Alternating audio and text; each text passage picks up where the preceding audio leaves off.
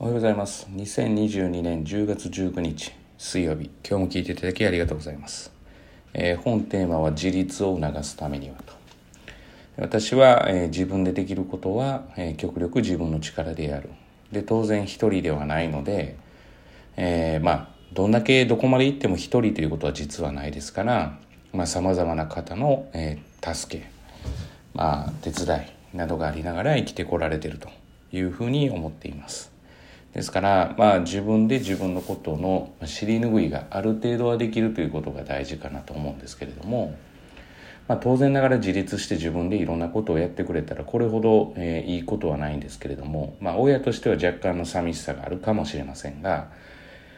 私なりに考えるその自立を、えー、させるためにはということなんですけれども、えー、大切なことが、えー、選択だというふうに思っています。えー、小さい頃からですね、さまざまな選択に迫られますが、それに関して面倒ではあるけれども逐一ですね、どうするっていうことを聞く。で、まあ、こうするって言った時に、まあ、そうじゃない、要は回答が、えーまあ、回答は A だというふうになったけれども実際は B が良かったっていうこともあるとは思うんですけれども、それでも、えー、選択をさせるっていうことは非常に大事かなっていうふうに思ってます。ですから、えー、例えばですね、まあ、受け身型人間の多くはおそらくその選択をしてきていないっていうのが私からすると、まあ、考えられる、えー、ものすごく悪く言うと、えー、選択を遮られてきた。まあ、私がよく言う要は、えー、所有物だと考えて、もうこうするのがいいに決まってるでしょっていうことで、えー、させてきたと。まあ、ただですね、えー、どの保護者の方でも、まあ、うちにはいないことを願っていますが、どの保護者の方にも、えー、尋ねると、まあ、自分で選択させたとは言うんですけれども、まあ、実はその細々した部分からですね、えー、着る服何にするとか、これどれにするとか、えー、こういったところからですね、全てにおいて、まあ、極力選択をさせようという人が、まあ、今みたいなことにはならないんじゃないかなっていうふうには思っています。で、結局ですね、自立がなかなかできないですから、えー、受け身型っていうことで、まあ、言われたことしかできない、もしくは言われたことすらできない。で、自分の中の鬱憤がたまるんだけれども、その鬱憤の選択肢 A というのを、えー、大人に出すと叱られる、遮られるっていうことが分かってるから出さないようになるっていうことなんですよね。だから一番大きいのは、選択させるというのはその人の自由がどこの範囲まであるのかっていうことを定めることにあるわけですよね。で、その範囲というのが要は広ければ広いほど危険が及ぶんですけれども、広ければ広いほど責任感が生まれるというふうに私は個人的に考えています。だから、えー、一番立ちが悪いというか私が好きではないのは、親だけが塾に行けと言ってて子供はその気がないって、もうここはちょっとどうあっても成績が上げられないっていうのがあるので、私からするとお断りをするっていうことですが、で、その子がなぜそういうことになるのか、私だったら嫌だっていうことを、えー、かなり主張する。自分が、えー、子供であれば嫌なものであれば嫌だと主張するんだけれども、まあ、それをできない、まあ、そのしないといけない、我慢をしないといけないところはありますけれども、塾に行く行かないって我慢の問題では私はないと思うので、まあ、例えば社内に行って例えばそういうふうな突発的な、えー、病気の場合は私は仕方がないと思いますが、別にそれができるんだけれども、えー、車内、まあ、例えば電車の中で騒いでしまったりとか大声を出したりとか、まあ、こういうことは我慢が必要になってくるので、えー、するものではないとは思うんですが、例えば塾に来る来ないなんていうのは我慢してくるものでは私はないと思っているので、そう考えるとやっぱりそれを無理からでも従わされてるっていうのは、えー、まあ多分そうですね、親が怖いのか、まあ、A という発言をした時に、えー、それを要はねじ曲げられた経験が多くあるっていう。でもそんなことは一緒に暮らしていたら、えー、当然さまざまなことが身につくので、やっぱりそうなってしまうこともあるわけですね。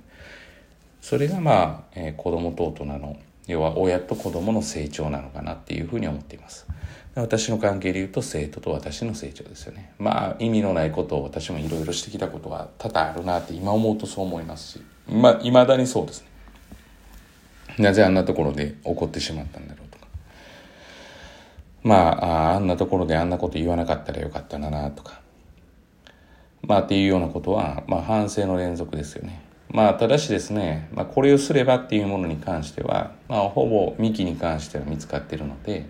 まあ、それをどういうふうに伝えて、まあ、どうやって言ってもらうかっていうことは常に考えると。自立のためには選択です。多分今からでも遅くないです。えー、選択をして極力ダメだっていうことを言わないということですね。ダメな理由ばっかり言わないって親は結構都合よく言うんですけれども、じゃあそれがこれをしたいって言った時にそれをどうやったらできるかって考えてくれる親であれば、やっぱり子供は自立するし、かつやっぱりあ人は周りの人はそうやって無理だと思ったことも一生懸命どうにかしてできるようにしようっていうふうに思うはずなんですよね。でそういうふうに考えた方が楽しいですよね。だから子供が例えばこれが欲しいというふうに言ったら、じゃあそれを手に入れるためにはどうするんだと、まあ簡単にお金を払ったらできるんだけれども、そうじゃなくてこの子がそれをするためにどういう達成をしたらいいのか、まあ、例えば、まあ、あんまり良くないんですけど、あまりで私は勧めないんですけどひゃくてん取ったらとかあんま良くないんですけど、まあ、そういったことを考えることが大事かなと。であとは曖昧にごまかさないことですね。家庭のルールは家庭のルールで決めてもらう方が絶対にいいです。これはダメあれはダメって、かといって私が全てできてるかって言ったら、まあ当然ながら人間ですからできるわけじゃなくて、こうアウトプットしながらもあ反省点は様々あるわけで、でもそう思ってます。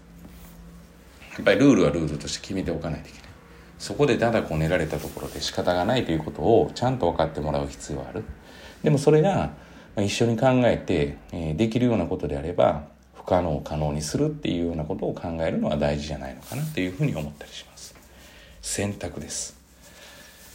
必ずこの選択が生きてくるというふうに考えています。まあ、自立責任感ということであれば、先に親が手を出すっていうのはもう間違いなくやっていけないことです。はい、あ本人が嫌がってなかったら別です。本人が嫌がってたらやめるべきです。本人が嫌がってるのに何でしょうね、先に問題解いてこれやれって、もう私からするとちょっとグーの音も出ないというか、私がそれ自分の親だとするならば、まあ間違いなく私は家出してるなと思います。そうですね。まあこれがだから本人が望んでるんだったら話は別です。私はそれが望んでないという大前提であれば非常に厳しいですけれども、それは嫌だなと思います。本人がそれをしてほしいって言ってるんだったら全然問題ないと思います。いやーでも自分が望んでなくて、自分の親が賢くて、その賢い親が自分から自ら解いて俺できるぞみたいなことで言われて解いてみろって言われたらさすがに嫌ですね。うーんまあもう従うしかないって思っちゃいますよね。いらんこと言っても多分通じないなって思うんで、もうそうなったらもういよいよそうですね、私が子供だったら家出かなっていうふうに思います。まあそういう環境で育てられてないので、まあ、はっきり言ってわからないんですけれども、まあ、テーマは自立かなと思います。まあ皆さんそれがあの目的であれば選択っていうのを一つずつしっかりされていくことじゃないかなというふうに思っています。本日は以上です。えー、今日も聞いていただきありがとうございます。今日一日がですね皆様にとっていい一日となることを願いまして、また次回お会いしましょう。では。